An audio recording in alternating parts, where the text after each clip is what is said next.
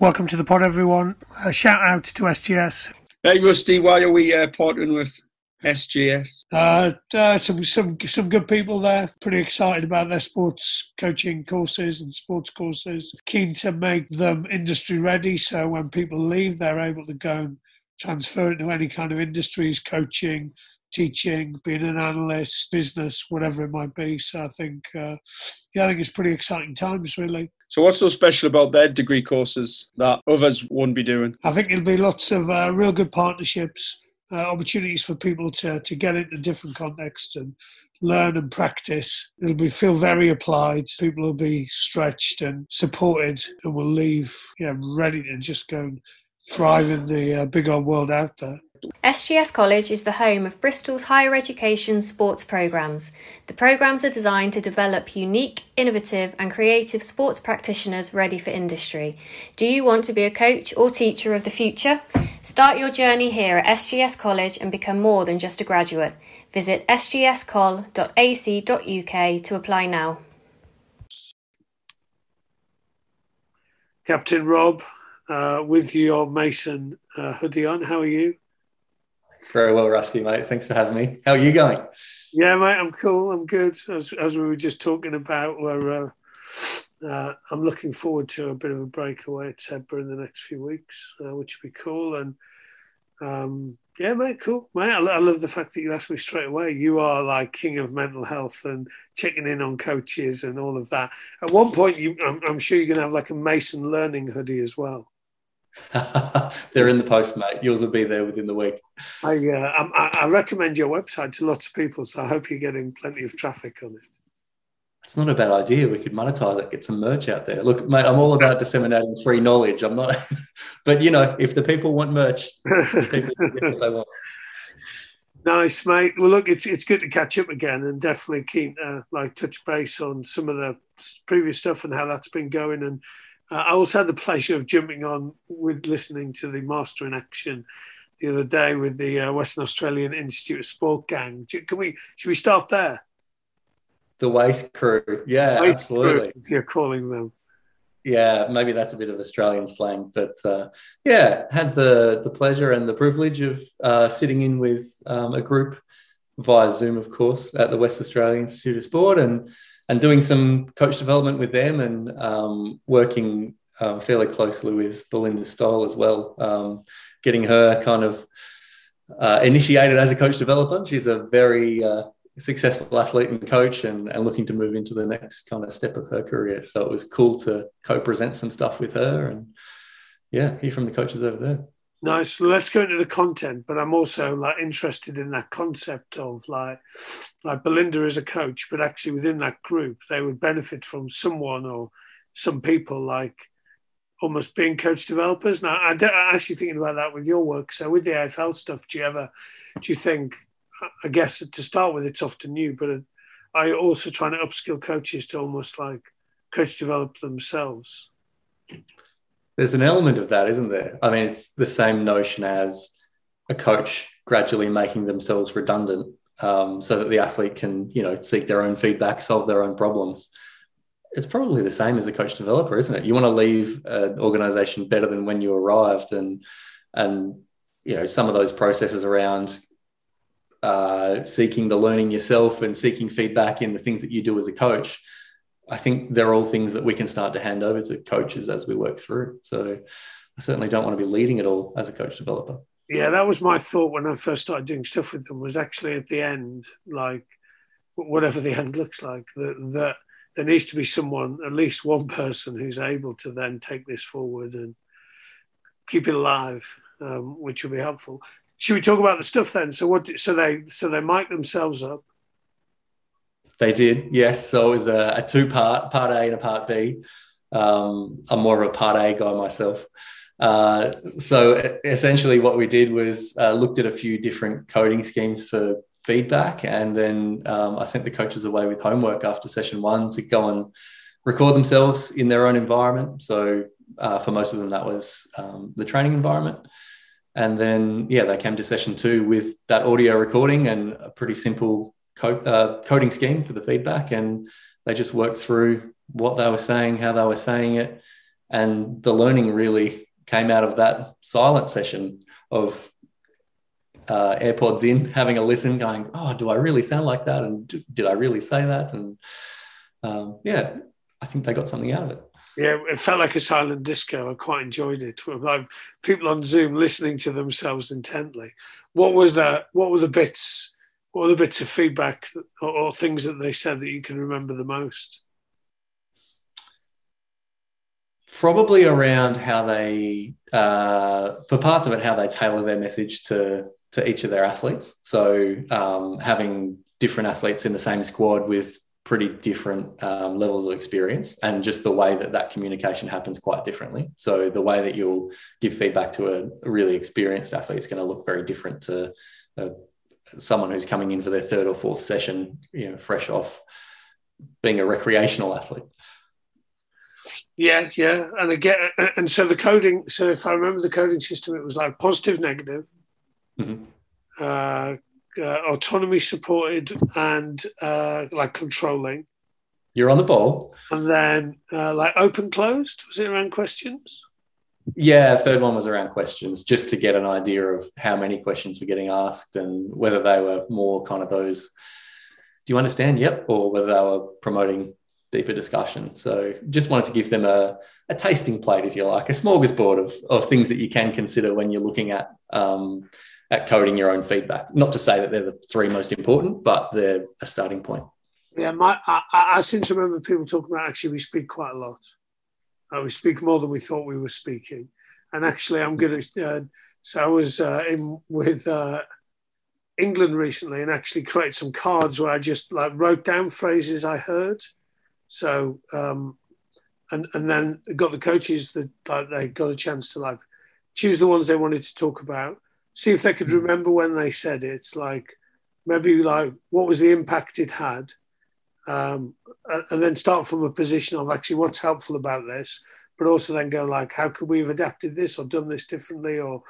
But it's also like fascinating, isn't it? How yeah, we're just not aware of some of this stuff. So when people on the WAIS call were going, "Oh, I didn't realize I spoke quite so much," it's like we're just not aware, are we?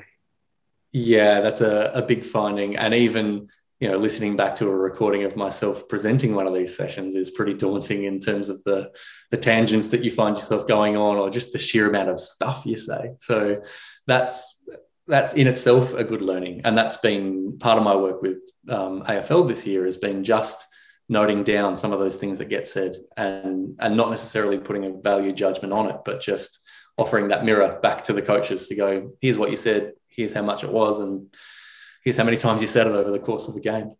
Do you want to explain the positive, negative? Because again, like like the value judgment, I think is an important part of this. Mm, for sure, it's not a perfect code. It's just you know, at its heart, it's probably was was the performance evaluated in a positive light or a negative light? Was it praise or was it kind of scold? If you want to go back to some of the language used in those original coach observation studies, but um, for the most part, um, coaches are fairly neutral. They sit in the middle. Um, it might be just some instruction without, you know, good boy, good work, that kind of stuff. But um, keeping a note on how the positive, negative stuff changes as the game goes on can be um, a really interesting thing. And certainly, I know we've spoken about that before, but in a training environment where there's not as much pressure on most of the time and, and you can be a bit more kind of jovial and supportive, that's where you see more positive stuff coming out um, pretty consistently across the board. And would that be? I guess you, you did training with all of them, but I guess you you would you'd probably start with training and then you might go to match and then you might contrast the two. I guess. Um, yeah. And then a couple of other interesting things. So they they work in sports that are different to the sports that me and you work in. So they also work in like sailing or paddling, where they're possibly working more with individuals and they're sometimes working like quite far away from those individuals. So, I mean, what did is there any stuff you learned from that? Yeah, for sure. The idea of having to communicate with someone on a radio and you're in a little speedboat getting thrown around by the waves, like we, we think sometimes that on being on the sideline of a, a, football pitch or something is is high intensity, but you add in the fact that you're not even sitting on a stable surface. My goodness, it's got to add a bit mind you, I'm not much of a water baby, so yeah, maybe it's more natural for for some than others. But yeah, just the realization and the learning for me as a coach developer that you know you can't take your evidence from one context and put it straight into another. And so it's the acknowledgement up front that I'm not the expert in this context. I'm I'm here to find out stuff from you guys, um, and to then you know work with them to figure out what it all means in their context and, and just how much feedback you can give over the radio while you know the wind's blowing at 40 knots an hour or whatever it might be. Yeah i mean that their world is so different. Like if there's no wind it's like almost impossible to train. Like you can be completely beholden to the weather and whether or not training actually happens. Like yeah i guess it just fascinates me. And then the the other one i was just uh, before we jump in back into afl like the autonomy supported and the controlling. I, I loved your videos that you shared uh, in advance that looked, yeah, and sometimes like controlling sounds like like terrible and really like like the coaches like, but actually it's it, it's it's probably a little bit more subtle than that, isn't it? It is. And I think for most people, there's a negative connotation when they think, oh, controlling feedback, I, I shouldn't do that. But I think an important distinction to make, especially in the heat of competition, is that sometimes controlling feedback is good. You want to be fairly direct and, and fairly certain in your messaging rather than, you know, sometimes time is of the essence and you don't have a lot of time to gather everyone and what do we all think and your, your opinion's great. And um, sometimes it needs to be fairly direct. Um, and that's, yeah, that's it's part and parcel of of being a coach in a, high pressure environment. Sometimes is you need to be controlling, and and that can be okay. Nice. If, if you got if you got another go with the WAIS, what what would you do next, or what are your what were your reflections on it? Yeah, good question.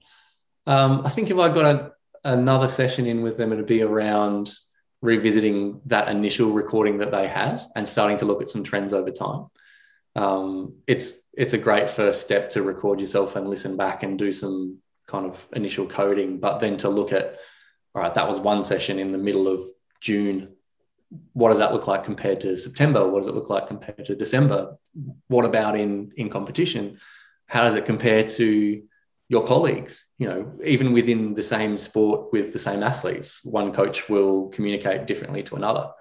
So looking at some of those variables, like change over time, like those different contexts between competition and training, and and even experience level of the coach, I think some of that stuff we could start to unpack and and not necessarily put a value judgment on it and say, oh, Joe Bloggs is doing a really great job of it, so we should all try and coach like him. But just starting to unpack the why. Why do we communicate differently to each other?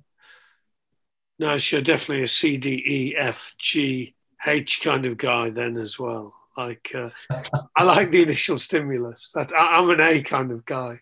And how's the AFL stuff been going? Obviously, you're filling it in now with a day job, which probably makes it a bit more challenging. But like, what what have you been up to? And any any stuff that's like you'd love to share?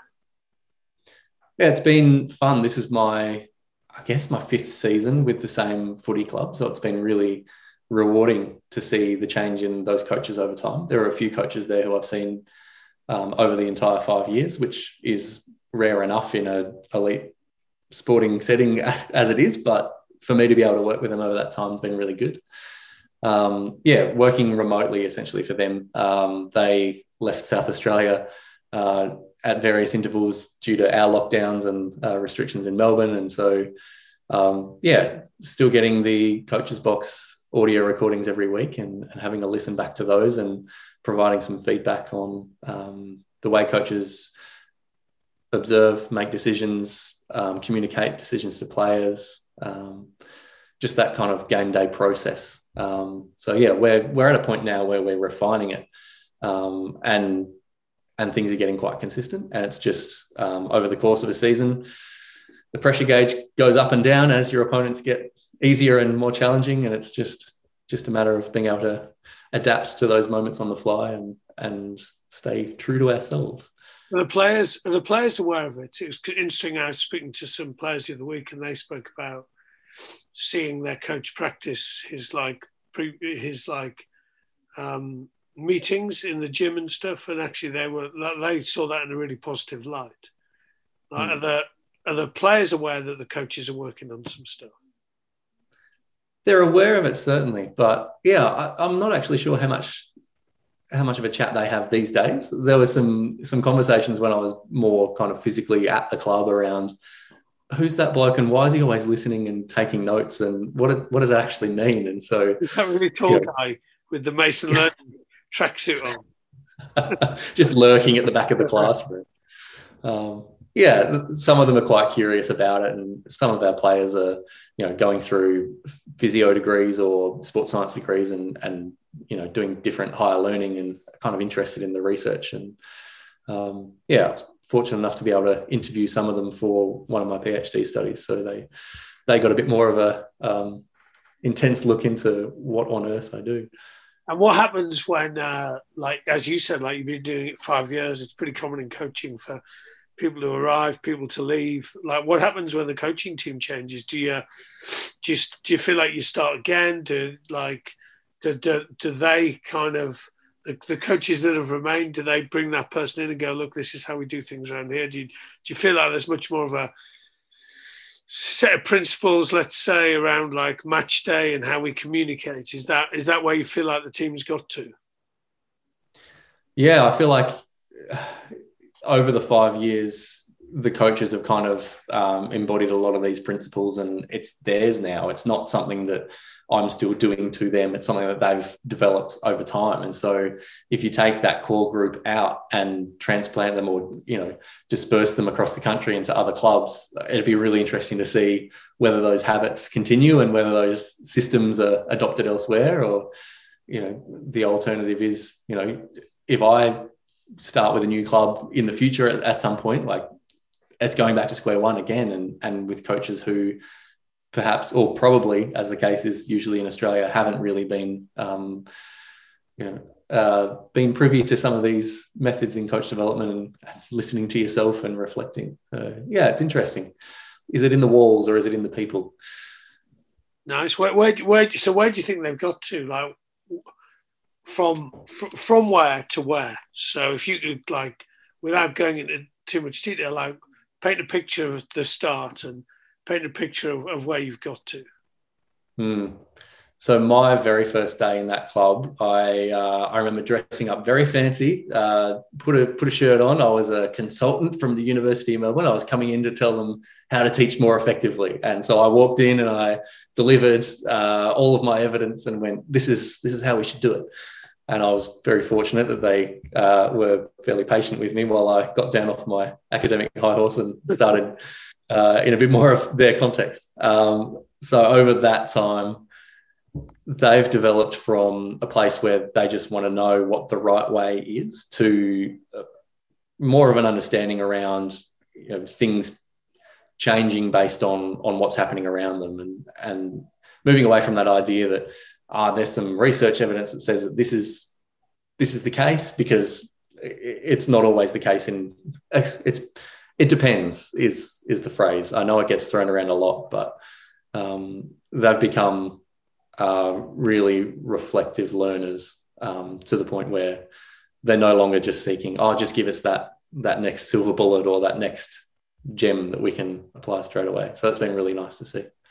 Who do you think's translated it from your initial kind of interactions, them or you, or is it a combination of both of you? So you would go actually evidence would say this. I think what, what I've heard you say is they've taken some of that, they've applied it into their context, they've, you know, it would adapt, they would make decisions within those principles, I guess. And then, like, who's trans who's translated it and made it? Do you, do you feel like they've owned that process, or do you feel like, as a coach developer, you've had to drive that quite a bit to start and then tape it off? I'm just curious.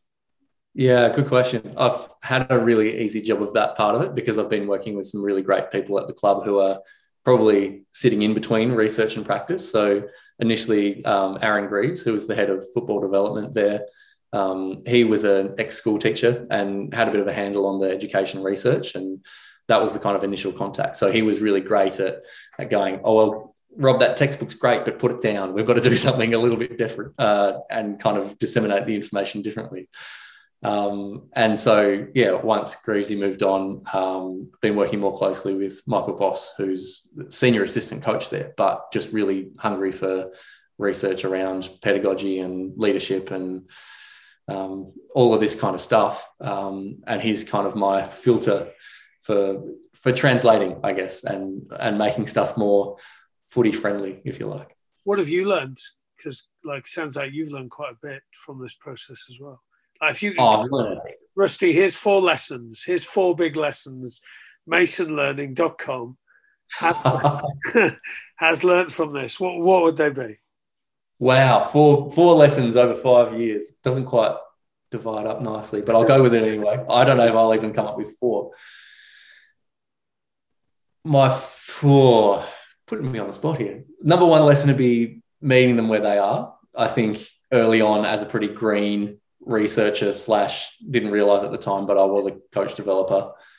Just going in with here's what I think you need wasn't the right way to do things. And it was a, a huge learning. Um, and it seems really obvious to say now, but at the time I was like, I've got this evidence. It's going to change your world. So figuring out where they are and what they need would be the most important one.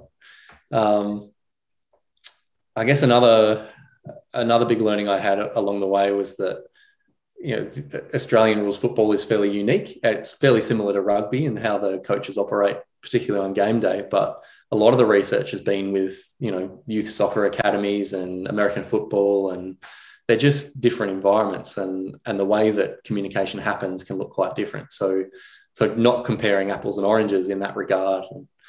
Um, probably had to talk myself down from um, you know trying to get some standards for oh communication should be in this bandwidth and this bandwidth, and it doesn't quite work like that. So, yeah.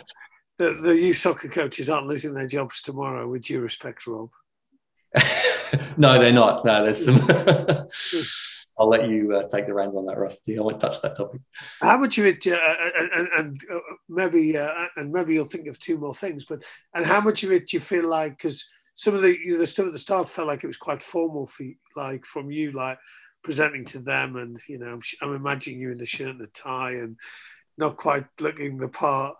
Um, how much of it's been been that like you standing up presenting versus you actually just like hanging out with them a bit, like nudging, possibly feeling a little bit more in, you know, you you've got the tie around your head as opposed to your neck, you know, a little bit more informal and, and relaxed. How's that? How's that look for you?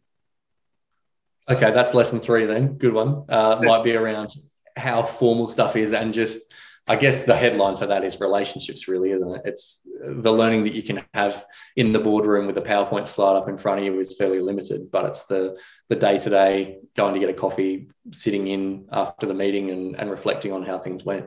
I think that's where the the gold comes, and that's something that was difficult in the early parts because I was flying in, fly out, and not on the ground all the time. So I was really grateful to spend a season or two actually in the club fairly well full time and and seeing you know when there's an hour free on a Tuesday, being able to sit down with a coach and just have a chat. I think they're they're the the golden moments where you you get more of those opportunities for space and reflection that coaches often don't get because of their busy schedules.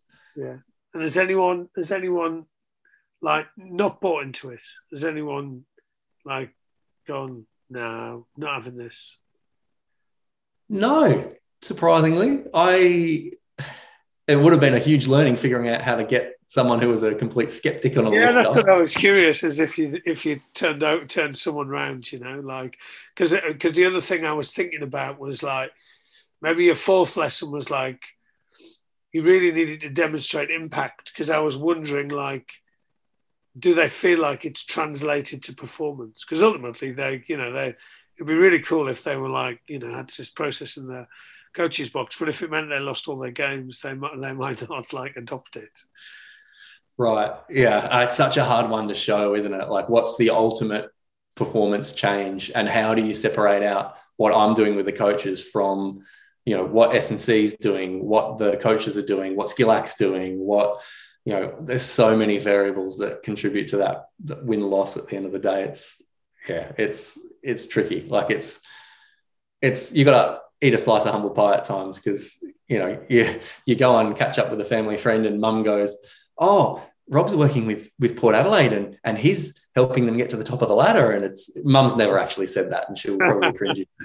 So, you know, it's talking people down from that notion. Like it might be 0.01 of a percent difference, and that's okay with me. Yeah, we're, we're often chasing cause and effect, and uh, often mm. when teams are winning, we're chasing it a little bit more.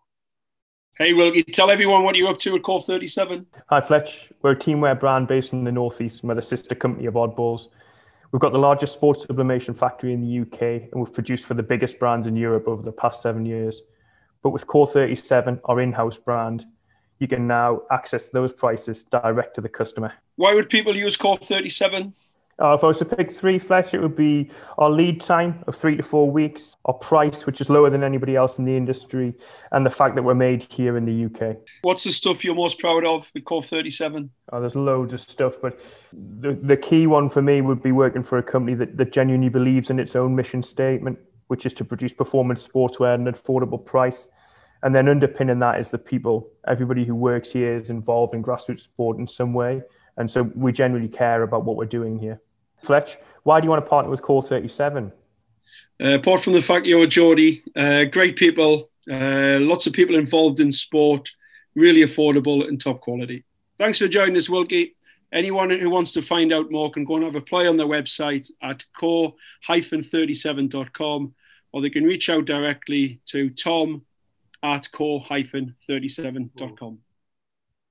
Absolutely, especially in a world that relies so heavily around, uh, well, to, to go with a pet topic of yours, uh, some of those economic decisions.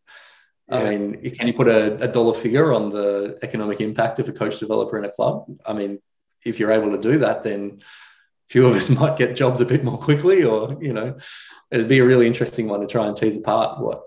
what it's, a great, it's a great question, isn't it? Actually, if you could actually, because I'm I still obviously like, I look at some people. I think uh, if, the money you spend here on this, like versus the opportunity to, I mean, all all host of things that you know a really good coach developer or could could support them with. Like, it just doesn't make sense to me often.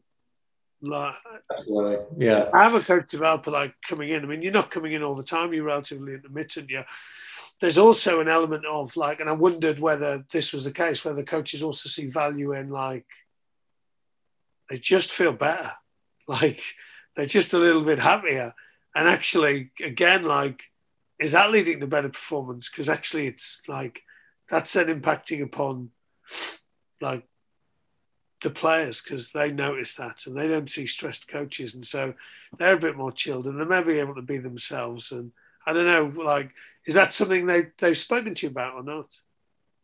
Maybe that's the headline for this entire podcast. Coach development is a placebo effect. Is is the idea that there's a someone there watching over what the coaches are doing? Is that reassurance enough that the coaches are more confident and and the players notice that?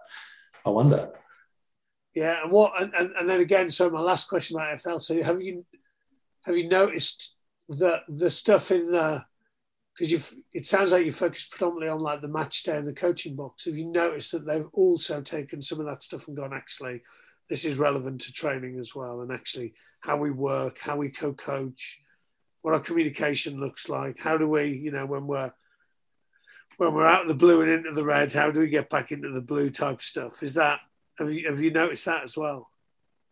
Yeah, it's super important that it's an organization wide thing. So it's not just oh, you can communicate really effectively in the coach's box and then go back to screaming at training. You know, so um, I was really fortunate to work with a skill act specialist named Carl Woods, who um, did a heap of work around um, changing the training environment at the club so that um, you know the game does the teaching, all of those kind of principles. Um, creating an environment where players can um, find solutions to the, the problems that the coaches give them. And so that helped the coaches as well with that shift in mindset from I'm a coach, I've got the answers to I'm a coach, I can actually pose some problems and and start to um, you know push players in different directions and and challenge them where they need it. So I think going through that process and redesigning training and, and changing the mindset there has helped with the coaches box and vice versa. So I think yeah, if I was going to do something from scratch, I, I want it to be with someone in that space as well, just to get the the marriage across the program. Nice. Uh, one last question. You're allowed two replays, so you've done five years with uh, with them. Like if you could replay those two those five years again, and you can change two things, what would you change? Whoa. Is this one of your cards? You're asking great questions. No, Are no, you just no. you got a deck below the camera? yeah, That's a good one. Change two things. Curious because we, you know, I, will tell you why I ask. Because like most times when you get in the car and you drive home, you go, oh, oh God, like mm. I just wonder, like over such a sustained period, like mm. what would you would you have done some stuff differently? So I, I mean, yeah, I mean, I often think in the those some of those projects I've been doing for longer periods of time that. Well, I won't tell you. What are your two? oh, I nearly got away with it. All right, my my first would be being more patient before giving all the answers, which I did a lot early, um, especially coming in as an outsider without the street cred of having been an elite athlete myself, I probably felt a need to to prove myself a bit, and that was through giving them solutions straight away. Um, which, if I had my time again, would be a lot more kind of slow burner, involve them in the process around what do you actually want feedback on, rather than putting my two cents in. So that'd be a huge one. And I think the second one would just be around creating more space when I wasn't physically at the club to to still have those informal interactions. And it's really hard to do over you know over Zoom or over the phone, but a few more of those informal interactions at times probably would have helped to keep the momentum going in the early days when it was just oh Rob's coming in every month or so um, to keep on top of those type of things. So yeah, that'd be the two where I was probably a bit green and and wide eyed and what on earth am I doing um, that I've realized over time could have made a difference. Yeah, have someone in charge of the Mason Learning Coffee Club in between visits. Like, and I guess that's the Belinda role, isn't it? Like, you almost wanted to create a Belinda at, uh, at the club. Yeah, absolutely. Someone who can drive that day to day. And yeah, it, in some aspects, we had that with some of the coaches at the club, and I was in contact with them more. But uh, to be able to embed that a little bit more and, and have that, yeah, the coffee club mentality of, of just what have you read lately? What have you listened to? How's it challenged your thinking? I think that would have probably enriched the program a little bit more. Yeah, maybe if you go in and it got me thinking about like how you start this. That was what I was always thinking about. I'm always go back to like a few years down the line, go, oh, if I only had started it differently. So like literally with no preconceptions, like with no like plan of what this is going to look like. Or sometimes I look back and I go, I actually would have benefited from probably like signposting and kind of soft contracting a bit of stuff that actually there's been a bit of slippage as a result of not doing that. And then the mm. other one is the same as you. Like, how do you create people who like one of my principles is around follow the energy. Like, how do you then support those people who have the energy to to keep it alive, keep it alive while you're not there? Do you know what I mean? Keep the flame burning. Like, yeah, maybe that's the analogy, isn't it? Like we're just going to keep this this fire burning while we're uh, getting better. Yeah, absolutely, and that's such a reality of the consultant life, isn't it? You're not there full time, twenty four seven. How do you how do you keep that hacky sack in the air so the others can keep kicking it around without hitting the ground? No, hacky sack. I, I like your fire metaphor better. That was that was clumsy. I like hacky sack. It's like the episode of Friends where they're keeping the ball alive. Um, and, and, and, now you've got like a, a proper job as well. Um, a grown up job, yeah. yeah, yeah. how's how's that? I mean, yeah, tell us about it and like how's it been and what what are you learning? Yeah, so in a slightly different space, but still doing lots of similar stuff. So I'm involved with curriculum development at a not for profit called Mental Health First Aid. Um, so we've got it, it, started in in Australia, but there's there's a UK um, arm to it as well, and it's in a whole heap of countries around the place. Um, essentially, it's a, a, training course to help members of the public um, notice signs of mental illness in friends, family, workmates, and intervene um, effectively until they can get them to professional help. So it's a it's like a, a Red Cross first aid course, but for mental health problems. And so, yeah, it's just been working on their kind of learning materials and and updating stuff and and bringing things into line with um, some more kind of best practice um, education research. So that's been a really fun project for the first six months of being there, and certainly in a different space, but so much stuff that applies to to coaching as well around. You know, my first team meeting with this new workplace, they finished the meeting with, "All right, and what's everyone doing for self care this week?" And I, whoa, hang on a minute. so that was nice, refreshing, and kind of gave me a new perspective on on saying yes to stuff and and how much of it and and how to take care of myself when I'm not go go go and building a bit more of that into my everyday. You're you're smiling with that knowing look, Rusty. Yeah, were you were you like I was thinking, oh my god, like I hope other people answer before me. So I hurriedly hurriedly think of something. I mean, it's a great question, isn't it? Like, and it's uh, I, I speak a lot with either coaches or business where, like, often the the other reality is often the leaders aren't like modeling this stuff. So, hmm. I mean, A, being able to model it, but B, actually just checking in with people on what have they done to take care of themselves this week is a, it's a helpful question and probably a reasonable way to like start or end meetings. Yeah. And even, you know, starting the next meeting by checking in on keeping people accountable to what they did in the previous week. It's not just a token all right, we better just kind of ask this thing because we're doing the right thing. It's it's a genuine part of that weekly cycle, which is really nice, um, and a constant reminder that uh, you know that it's all right to go a bit slower at times, and you don't have to listen to that forty seventh podcast episode this week. Although it's this one, you've done well. Yeah, I was just imagining you going into the AFL, and that's like your opening question, and the coaches will be like so what? So what is it? I mean, what is applicable? What have you noticed that's helpful for co- for coaches and coaching? I think just fighting that battle of feeling like you always need to do more. There's such a, and it's it's more in certain sports than others, but there's a bit of a grind culture at times, and and it's a race to the top of like, oh, how many books have you read this month? Like, you know, how many extra hours have you put in on watching film, all this kind of stuff. But it's it's I think the big learning is that there's a lot to be said for refreshing yourself a bit and starting things fresh the next day at times. Um, there's an analogy in here. There's a there's an old old fable about you know if if you had to chop down 100 trees or something, you know, sharpening your axe would be the first thing you'd do. Um, I think it's the same for your mind, most likely. I, have certainly felt a lot more um, switched on with what I'm doing during the day, knowing that I'm going to spend an hour after work having a run or, you know, butchering a ACDC song on the guitar or whatever it might be. Not everything that every moment of every day has to be around making yourself better as a coach. Take an hour or two off, spend some time with your significant other, watch some, you know, some fairly questionable Netflix if you need to, but don't feel like you need to justify uh, downtime activities by making them sport or coaching related. I think that's fairly important. Yeah, that tradition of like the grind. So my old boss welcomed the England under 20s with a video entitled Welcome to the Grind. I thought should be the time of their lives.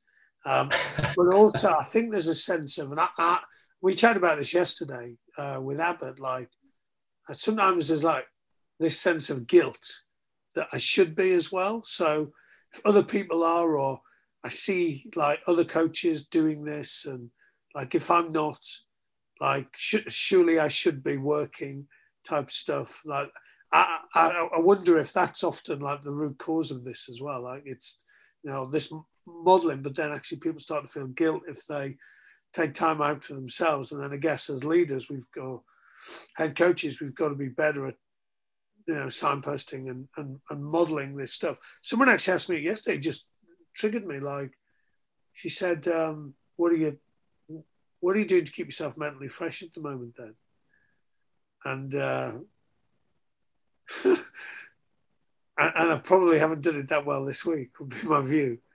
Um, there you go. So, uh, but the run, the running is it's running, it's gym, it's like just going for a walk. There's a ice cream van about uh, two and a half kilometers there, two and a half kilometers back. That's like, you know, that's a that's a good, you know, five k walk with a, an ice cream reward halfway. Um, is a game changer for me. That's motivation enough to even get me walking. I reckon that's fantastic. yeah, it's those little things. Sometimes it's the incidental stuff that's just five or ten minutes of you know doing a quick bit of yoga or something on a lunch break. Like I'm working at a desk for most of the day at the moment, and I find that just doing that is enough. Because otherwise, if you commit to self care, you think, oh god, there's another two hours out of my week that I've got to somehow schedule in and put it in the diary, but it doesn't I think that can be a barrier to actually getting it done. It doesn't need to be a huge block. It could be those little moments. Um, so yeah, I think, and the other kind of the added bonus for me is it's often like my best thinking time. So actually, yeah. I might not feel like I'm doing work, but I'm sure my subconscious is is throwing some stuff around and trying to make sense of it. And and, and I will often, when I'm not, you know, I'll often have to go as as often it happened last night as I went to sleep, like I often have to text myself, oh, just thought of that. What a great idea. Okay, mm. right. That's. Uh... And what other stuff have you have you have you noticed that they do? I was curious, like as to whether like just checking in with people, finding out where they are, what have they been up to. Is that a that might be something that that's pretty common where you're working as well. Yeah, absolutely. Having like a weekly check in, one on one with you know various people around the organisation has been really good. Um, I mean, my boss is uh, a clinical psychologist, which is great. You know, she's really um, strong on those those skills of having empathy and and listening and checking in. And I think yeah, if anyone can, uh, at some point in their life, have a boss who's a clinical psychologist, it makes your life a lot easier because just the level of empathy and insight into what other people are feeling is is really really nice.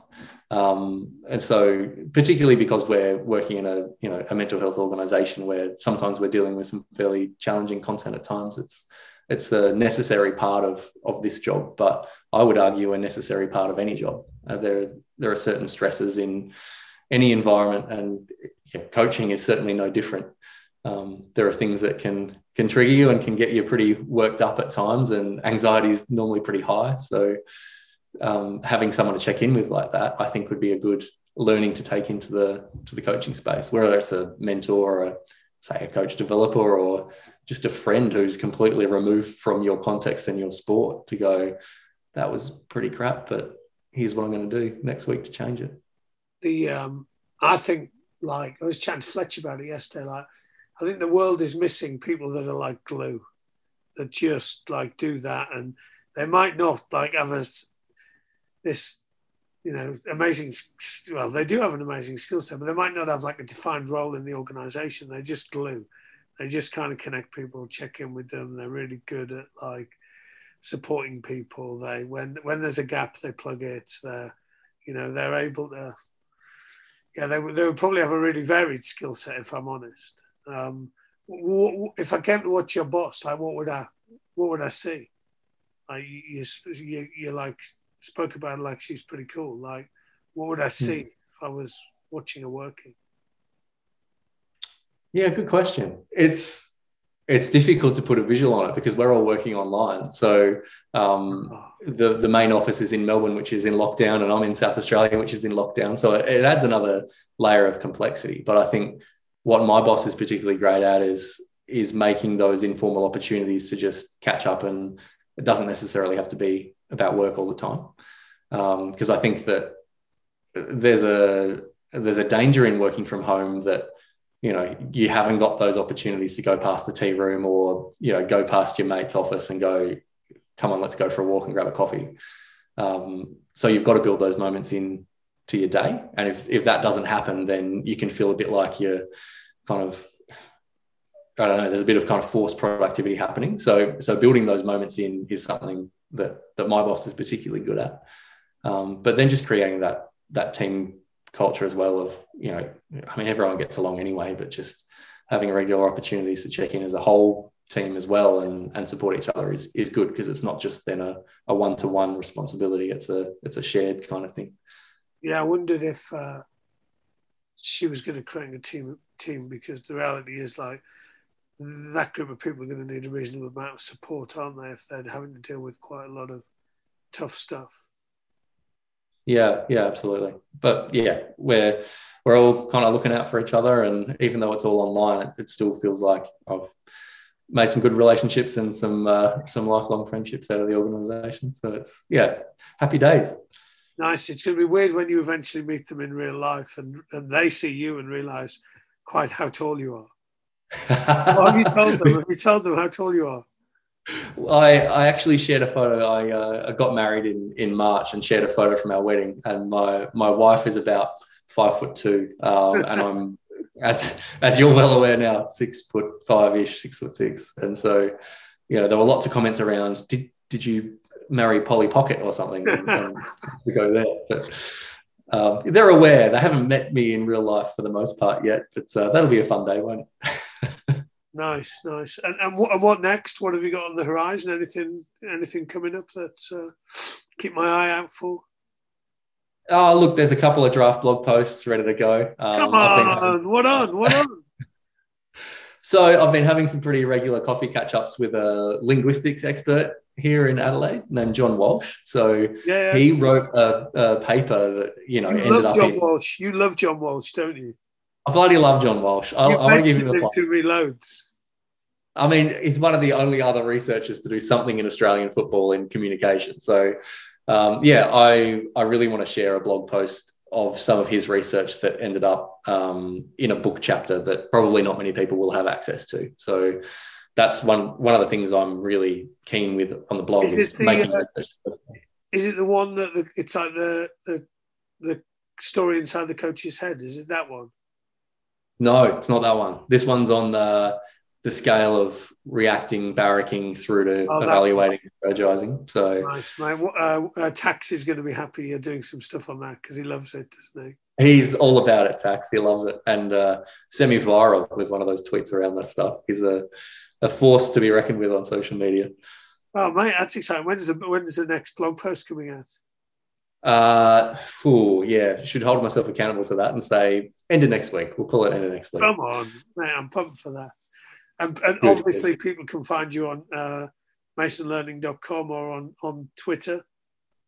On Twitter, Rob Mason twelve on Twitter. Um, yeah, blog posts will be coming out, and then yeah, what else is happening? Just looking forward to uh, keeping on going with uh, the stuff with Port Adelaide and been lucky enough to help out with the AFL's level three coaching accreditation, which has gone from a two day, here's the PowerPoint slide deck to it's over a, the course of a season with 10 coach developers. So something really exciting the AFL's kind of um, been rolling out this season. So yeah, we have a, a catch up once every couple of weeks and um, that's something else on the horizon to look forward to, I guess. You're on fire. You are like you are going viral. Well done. I love that. I love checking in. I love like catching up with guests and just seeing how their lives have evolved and what they've been up to. So uh, it's been it's been class again to catch up and uh, mate, enjoy the uh, enjoy your evening in Adelaide and uh, we'll catch up again soon for part three. I'm sure part three, it'll be happening, and I'll be asking you what you've done for self care in that amount of time, Rusty. Yeah. What's uh, it going to be? Well, I'm going to Sedbergh for three weeks, and that is the ultimate self care. It is. Brilliant. It's it's phone in pocket. It's no Zoom. It's only phone in pocket because um, because it's it's large number of steps. It's like green. It's uh, bathing in rivers. Um, it's all the stuff that I love. It's not driving. So once I'm there, I don't get in the car once. It's like, it's joyful, to be honest. Mate, it sounds like you're already halfway there in your mind. I love it. It's ticking a lot of boxes. It sounds like it's going to be a good way to recharge. I'm pretty excited. So, mate, look, stay safe and we'll catch up soon. Thanks for having me, Rusty. Pleasure as always. Cheers, dude. Cheers.